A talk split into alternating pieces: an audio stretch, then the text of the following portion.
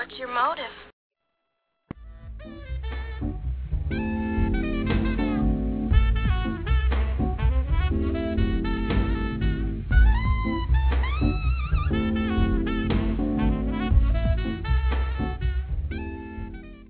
And now on Blog Talk Radio, you're listening to Wine Talk with Stu the Wine Guru.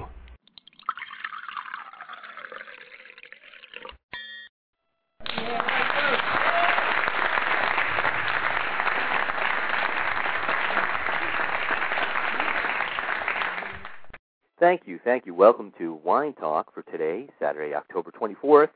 I'm your host, Stu the Wine Guru, coming to you live from sunny Coral Springs, Florida, as I always do every Saturday at noon.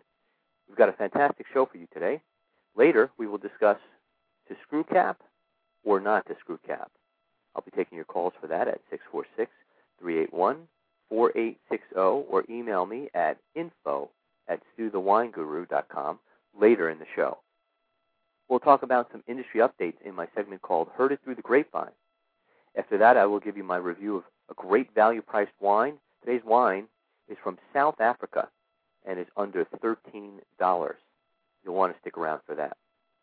I will make some red and white wine recommendations in my segment, Stu's Pick of the Week. Also, I will mention a few wine events going on around the country. So if you want a good wine festival to go to or a good wine event to check out, you'll want to hear my suggestion. Up first, I heard it through the grapevine. Industry update. I was taking a pause there because I was checking something here. I was getting an email. This is an article from the Washington Post from David McIntyre entitled Warming Up to Chilean Chardonnays. And I have to say, prior to reading this, uh, this article, that Chile is experiencing record numbers when it comes to red wine, Malbecs, Cabs, blends. However, most whites have not experienced the same response. So, now on to the article. For new and exciting wines from South America, look for Bracing Sauvignon Blanc from Chile's Elqui or Leyda Valleys, or Stellar Riesling from Biobío, several hundred miles south of the capital, Santiago. In Argentina, look for exotically flavored Torrontés from Salta or San Juan in the north. These are the emerging wine regions of South America where established wineries and foreign investors are producing high quality, value priced bottles that are worth searching out. I just wanted a little snippet of that uh, because I think there's something to be said in regards to the South American region. Uh, it has seen an incredible boom. In fact, um, I would go as far as saying that South America is the France of about 10 years ago. It's definitely coming into its own with great value priced wines. And the whites are probably going to take their place, but in time.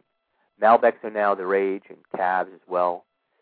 I will suggest to buy some of the Malbecs like Catena or Navarro Correa and cellar them for about five to ten years and then try them then. I think you'll find that they'll be know, as good as they are now, but they'll be fantastic, even better. So not only are the South American wines worth getting young and drinking now, but they also will be wines that you can cellar. Malbecs originally were grown in France. So with that knowledge, you know, French wines tend to be better at cellaring than uh, and and keeping than some. I don't say all, and I don't I don't make this a uh, rule of thumb. Than some of Napa and a lot of the United States wines. Um, so that's something that you want to keep in mind when you're looking at South American wine. And again, the great part about them is that when you walk into a wine store, you're getting great value. Right now, you're looking at, let's just say, Torrontés, uh, or and I'll, I'll just go with the white wines and the Chardonnays, somewhere in the 9.95 range, upwards of maybe tops. You know, you can you can find them for, you know, the 25 and 30 dollar range, but you really don't even need to spend that. You can spend probably on average about fifteen dollars and get a really good white. Conversely, with the reds, which again are exploding right now on the market, uh, the Catena Malbec uh, is about seventeen or eighteen dollars, and that's because they've gotten involved with Baron de Rothschild, uh, the French producer, to produce the wines, and they've bought up acreage in in Chile to uh, plant the Malbecs and the Cabernets, and have done extremely well. The, some of the wine French wine producers and winemakers have gotten together with uh, Mr. Catena in order to accomplish this. So definitely, you know, looking at the value aspect of it, you're getting a great value. And historically, most people say, well, yeah, that's what they do. An emerging wine comes out, um, and and or a producer, and they start out at a value price, and in short order, as soon as they get the demand and the demand goes up, so does the price.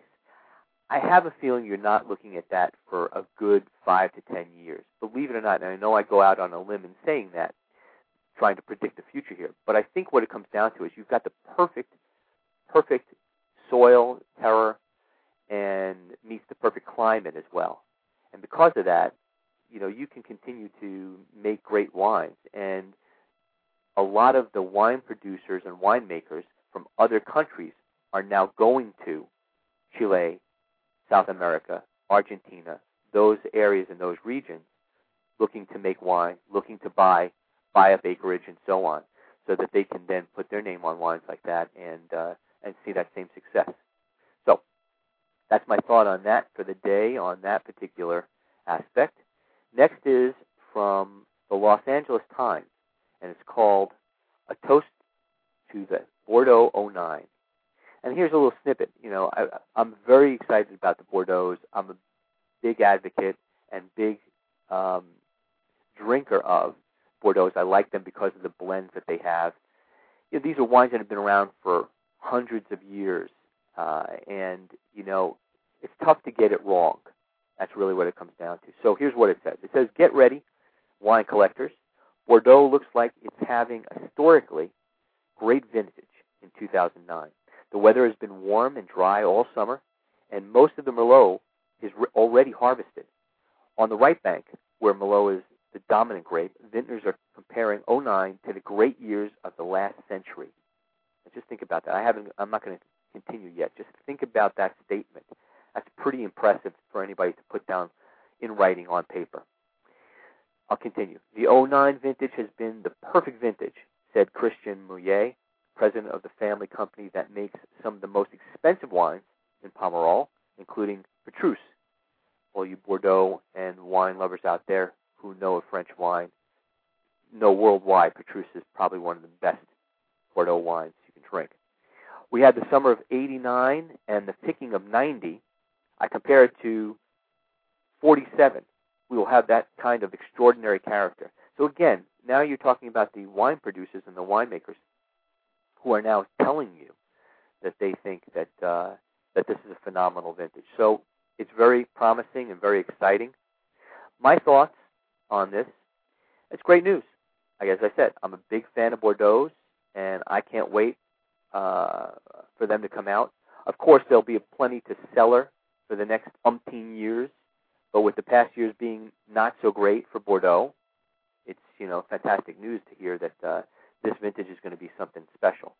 So when you go out there to buy some wines, you definitely want to go out there and take a look at the Bordeaux that will be coming out for 09. Of course, you'll have to wait a little bit.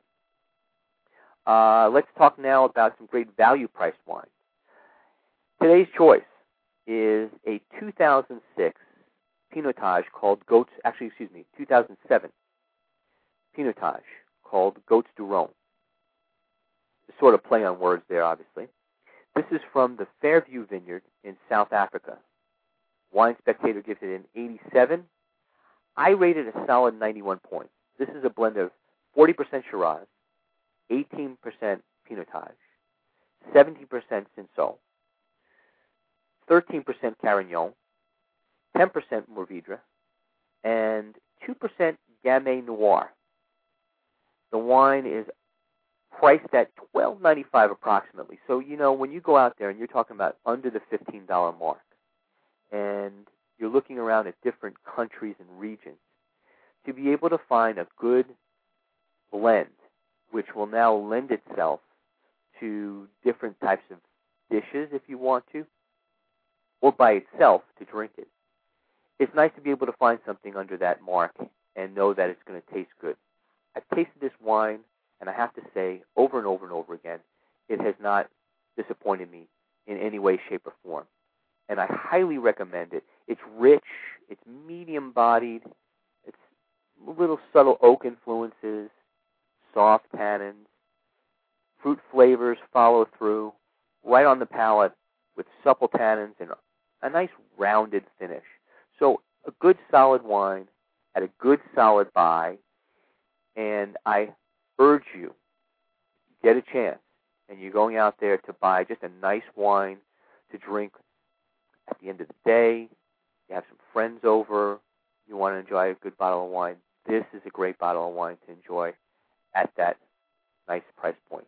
And it's got oh the other thing I missed and I wanted to tell you about the the fruit aromas on it. You get cloves. There's definitely a little spiciness to it. It's got a nice ruby red color. So, you know, nice looking wine, nice clarity, good aromas, everything all the way around. Good good bottle of wine again. Okay, let's move on a little bit here. Um, and prior to moving on, I just wanted to say, with respect to what you could probably pair it with, I would do like a, you know, anything from a beef dish to a nice spicy chili would be good. Again, medium bodied, so it would hold up. Okay. Um, on to Stu's pick of the week. Every week I'll be choosing a red and white wine that I recommend the weekend or for any occasion. This week's red is, again, going back to South America, is Catena's 2007 Amancaya, uh, which is a blend of both Malbec, 50%, and Cabernet Sauvignon, 50%. Now, again, Catena tends to be a little bit more expensive on the average bottle price. So you're looking at about $17.95 for this bottle. You may be able to find it a little less. You may be able to find it a little more. I highly, highly, highly recommend Amancaya. I, to me, if you're first trying Malbec and you want to just get a taste for it, just a little bit of the hints and the notes that you get out of uh, a little bit of spice, medium bodied. What's nice is that they paired it with, or they blended it with, a cab, which is full bodied. So you get kind of that middle ground between medium and full bodied wine. It's nice so that this way you can get a taste of a little bit of a hint of the characteristics of Malbec without actually, let's say, buying a full blown Malbec. Some people you know, they are hesitant because they don't feel completely committed to trying a particular varietal of wine for whatever reason, and that's okay. I respect that. So here's the chance to be able to try the Malbec with, let's say, your favorite, you know, the, the Cabernet Sauvignon, and really appreciate getting some of the notes and the best of what the varietal has to offer, along with a nice cab. Uh, it's rich, it's medium like I said, medium to full body right there in the middle. Uh, a little bit more between ruby and purple in color.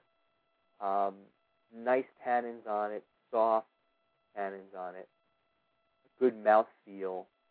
Um, I, I got a little bit of um, maybe a little bit of leather, a little bit of tar um, on the on the finish. The finish is good mid palate, and all the way through, nice and consistent. I would say again, this is something that you could do by itself. I would prefer to probably drink this by itself. That's just my recommendation for you, and I think that you'll uh, you really really enjoy it. Amancaya is probably one of the most popular, as I've seen it uh, on the retail end.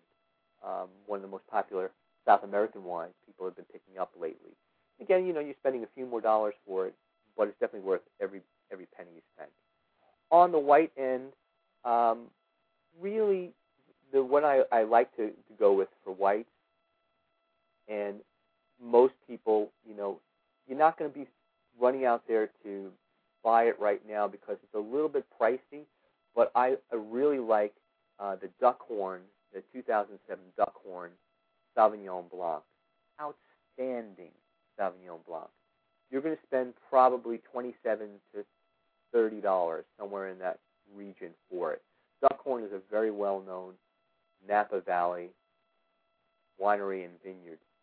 They produce great Merlots. They're very, I have to say, as wine producers, they're very consistent all the way through, from their reds to their whites. Everything they produce is really, really good. I had a chance to get out there um, last year. I toured Napa and I went through a lot of the nice wineries. Um, I've, I went to Silver Oak. I went to, of course, Duckhorn, Cakebread, um, Beringer, and Robert Mondavi, and so forth. If you go on my website, www.stuthewineguru, you'll you'll find uh, pictures strewn across the you know each page of me at a variety of different these of these wineries that I'm speaking of. Getting back to Duckhorn, the Sauvignon Blanc is just fantastic. It's really really good, very very nice. Grapefruit. It has the quintessential characteristic, the grapefruit um, notes, as well as uh, elderberry and gooseberry. And you also get uh, it's it's nice and light, great with let's say a, a fish, uh, you know, or a chicken dish if you want to do it.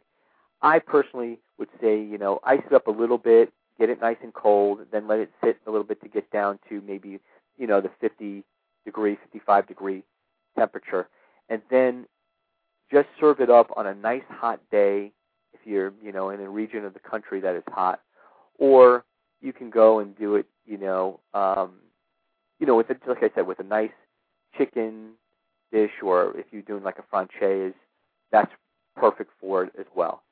Um, Duckhorn for me, very very consistent, excellent wine producer, and any the red or white that you go with, you're going to have a good experience. Just be cautious in that you're going to spend on average more for it per bottle, whatever the varietal may be, than you would for others. So Duckhorn, 27 to 30. Um, Wine Spectator gave this a, a 90, and I'm going to say that I think that's respectable, but I feel that it's a little bit better than that. I'm going to go 92 because the um, acidity is low and uh, the fruit on it is a little bit higher, and it's just really a nice, well balanced white wine. Okay, moving on here, we're going to go on to um, some of the upcoming events that are going on around the world here and around the country. Uh, let's see. I'll give you some dates here. If you're going to be in Atlanta, Georgia, they have the Aquavino tasting at the Georgia Aquarium. It's the fourth annual Aquavino uh, tasting, and their guests are open to sip, savor, and see, play on words, the wonders of the ocean against the beautiful black backdrop of the ocean ballroom and the aquarium's five galleries. So, just to let you know, I'll give you some. A lot of people have emailed me or have said to me that they, you know it'd be nice if you knew the timing and everything else, the date and the time. So I'm just going to give it to you. It's Thursday, October 29th. The time is from 6 to 7 p.m. for VIP tasting and 7 to 10 p.m. for grand tasting. Again, at the Georgia Aquarium. Uh, the attendance, they're expecting a thousand guests. Believe it or not, that's a phenomenal showing. And uh, the VIP tasting would be $200 per person. The grand tasting is 150 per person. And their attire, they say, is cocktail chic. So I'm giving you some information. Hopefully, you can use that for that. In addition, the I'll give you some other, as I mentioned, some things to do. Uh, the 30th, if you're in Houston, Texas, you've got the Great Match Wine and Tapas Festival. It's actually a wine and tapas tasting. Um, it is, uh, again, October 30th in Houston. The Tasting Room Wine Cafe at uh, Uptown Park. And it is from, let's see, there will be a seminar between 12.30 and 1.30 p.m. There's a main tasting from 1:30 to 5, and then consumers and anyone else 6 to 8:30. You'll definitely want to check it out. There's seminars and there's tastings going on. Uh, the of course the May, the latest releases from Spain, and uh, they're pretty comprehensive afternoon of tasting and open exclusively to the wine and food professionals and press. But you'll also be able to go to consumers from 6 to 8:30 p.m. So now, don't worry if you missed any of the events that I just spoke of. You can simply go to www.stuthewineguru.com and get all these and more on my news and reviews and recommendations page. So let's move on a little bit here. And okay, so the question of the day was to screw cap or not to screw cap. I will take your calls now, if you like, at 646-381-4860, and I'll hear what you got for me. Or you can email me your answer to info at stuthewineguru.com, and I'd be happy to go over those emails. Again, looks like it's got some emails coming in here. Let's take a look. Okay, so the first one is from Vino Vinny from Brooklyn, New York, and he says, Stu, I listened to your show last week. Very enjoyable. Nice to hear a fellow Brooklynite. I will be listening on Saturdays. Okay, simple answer. No screw cap. It has no romance, no pop. I had wine from a screw cap top bottle, and it tasted terrible. Also, it looks cheap. I'm Italian, and we don't cheap, we don't do cheap, and we don't do screw caps. Just want to say continued success, and in my native language, multi fortuna, excuse me, multi fortuna e successo. Well, thanks, Vinny, for your email and your wish for good fortune and success.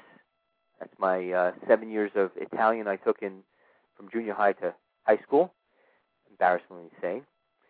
Um, and oh, hey, go Yanks too, definitely. Um, let's see. Well, I have to, I have to tell you, Vinny. Um, I may have just gotten a, a you may have just gotten a bad bottle. That's basically what it comes down to. So you know, I'm confident in when I tell you that if I had done the test that I've done, where I've poured for my clients and for my uh, wine enthusiasts, um, one one wine from a bottle that had a screw cap and the same type of wine from a, a cork bottle, you couldn't tell the difference, Vinny. And and that's really what it comes down to. The taste is taste is king. Next one is from her wine from Dallas, Texas, and she says, "Hey Stu, you really know your stuff, and you're fun to listen to. Thanks, her wine. I have had a screw some screw, screw yeah, let's start again. I've had some screw cap wines that were fantastic. That's good. My favorite screw cap cab is Cannonball at fourteen dollars. I know that one, by the way, her wine, and it's outstanding. It's great for fourteen bucks. It has a great body and, and finish. I told all my friends to listen with me on Saturdays. Dallas is listening. Well, thanks for wine, and uh, thanks to the whole state of Dallas for listening. Okay. Um, let's see. Next one is from More Grape from Seattle, Washington. And Moore says, I'm a big wine enthusiast, and I went to your site and found out about grapes I never heard of. Okay. Great site, by the way. If I lived in South Florida, I would have I would have you host a wine tasting in my house. Well, that's got to come down here just for that. Anyway, no screw cap. I'm a wine snob and cannot bring myself to put out a bottle with a screw cap. Just my way. Your show is great, and I'll continue to listen. Well, more grape. Thank you for the uh, the good wine and uh, good compliments. Thank you. Um, everybody's entitled to their opinion, so rock the cork bottles only, no problem. I'll just tell you this: that within the next five to ten years, you'll see many of your favorite wine producers offer at least some of their profile with screw caps. And mark my words on that one. Take that to the bank. Well, don't take it to the bank because right now the banks are really hurting. Finally, my thought on screw cap. As I say to most of my clientele and wine enthusiasts that I come across in my travels, if you poured wine for me out of a sock and it tasted good, I wouldn't care where it came from, whether it's a corked bottle or uh, screw cap. It doesn't make a difference. When it comes to wine, your nose and your mouth rule.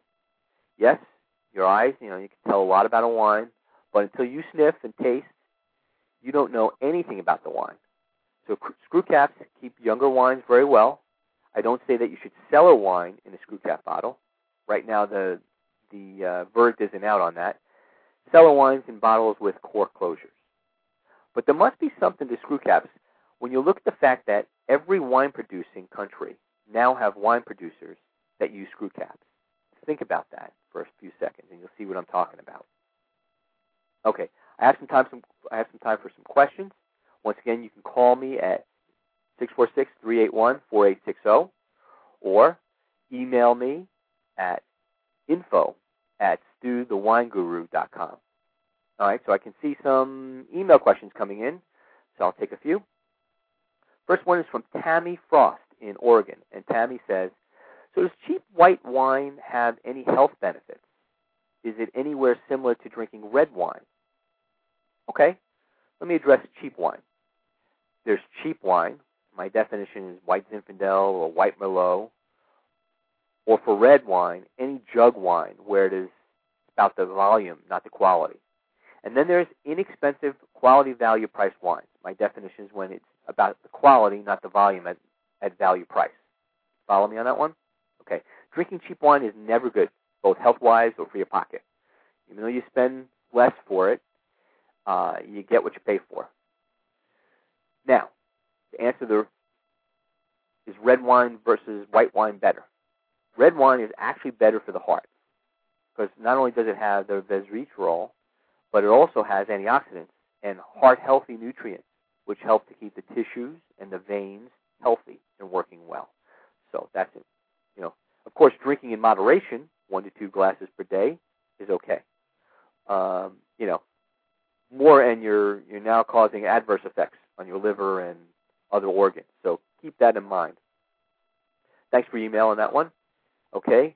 Uh, next is from let's see, respectfully from Ohio, and it says, "Hey Stu, what is the best wine to cook with?" All right. Well, thanks respectfully for your question.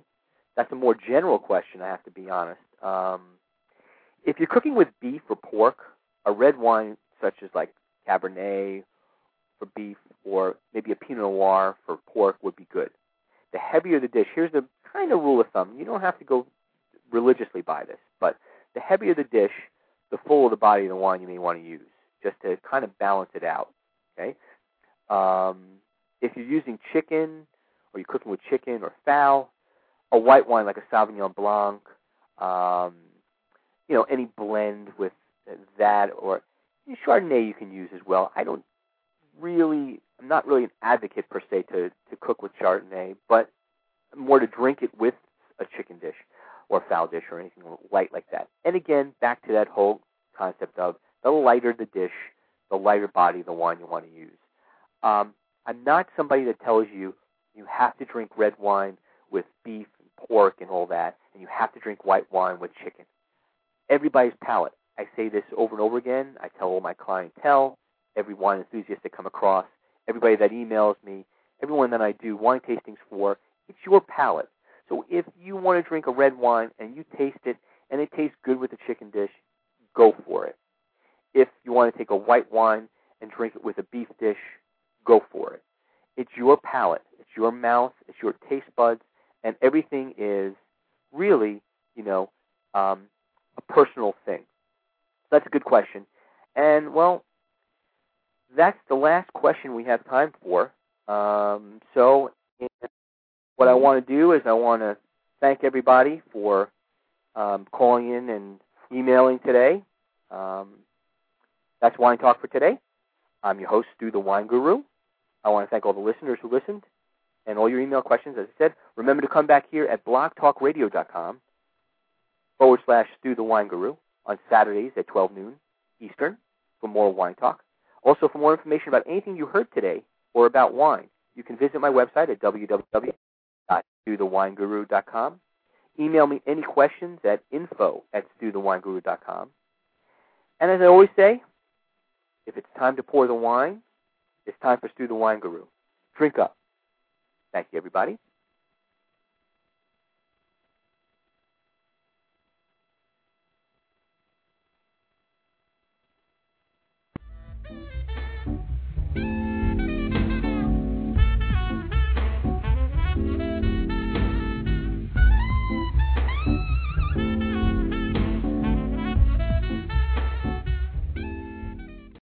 And now on Blog Talk Radio, you're listening to Wine Talk with Stu the Wine Guru.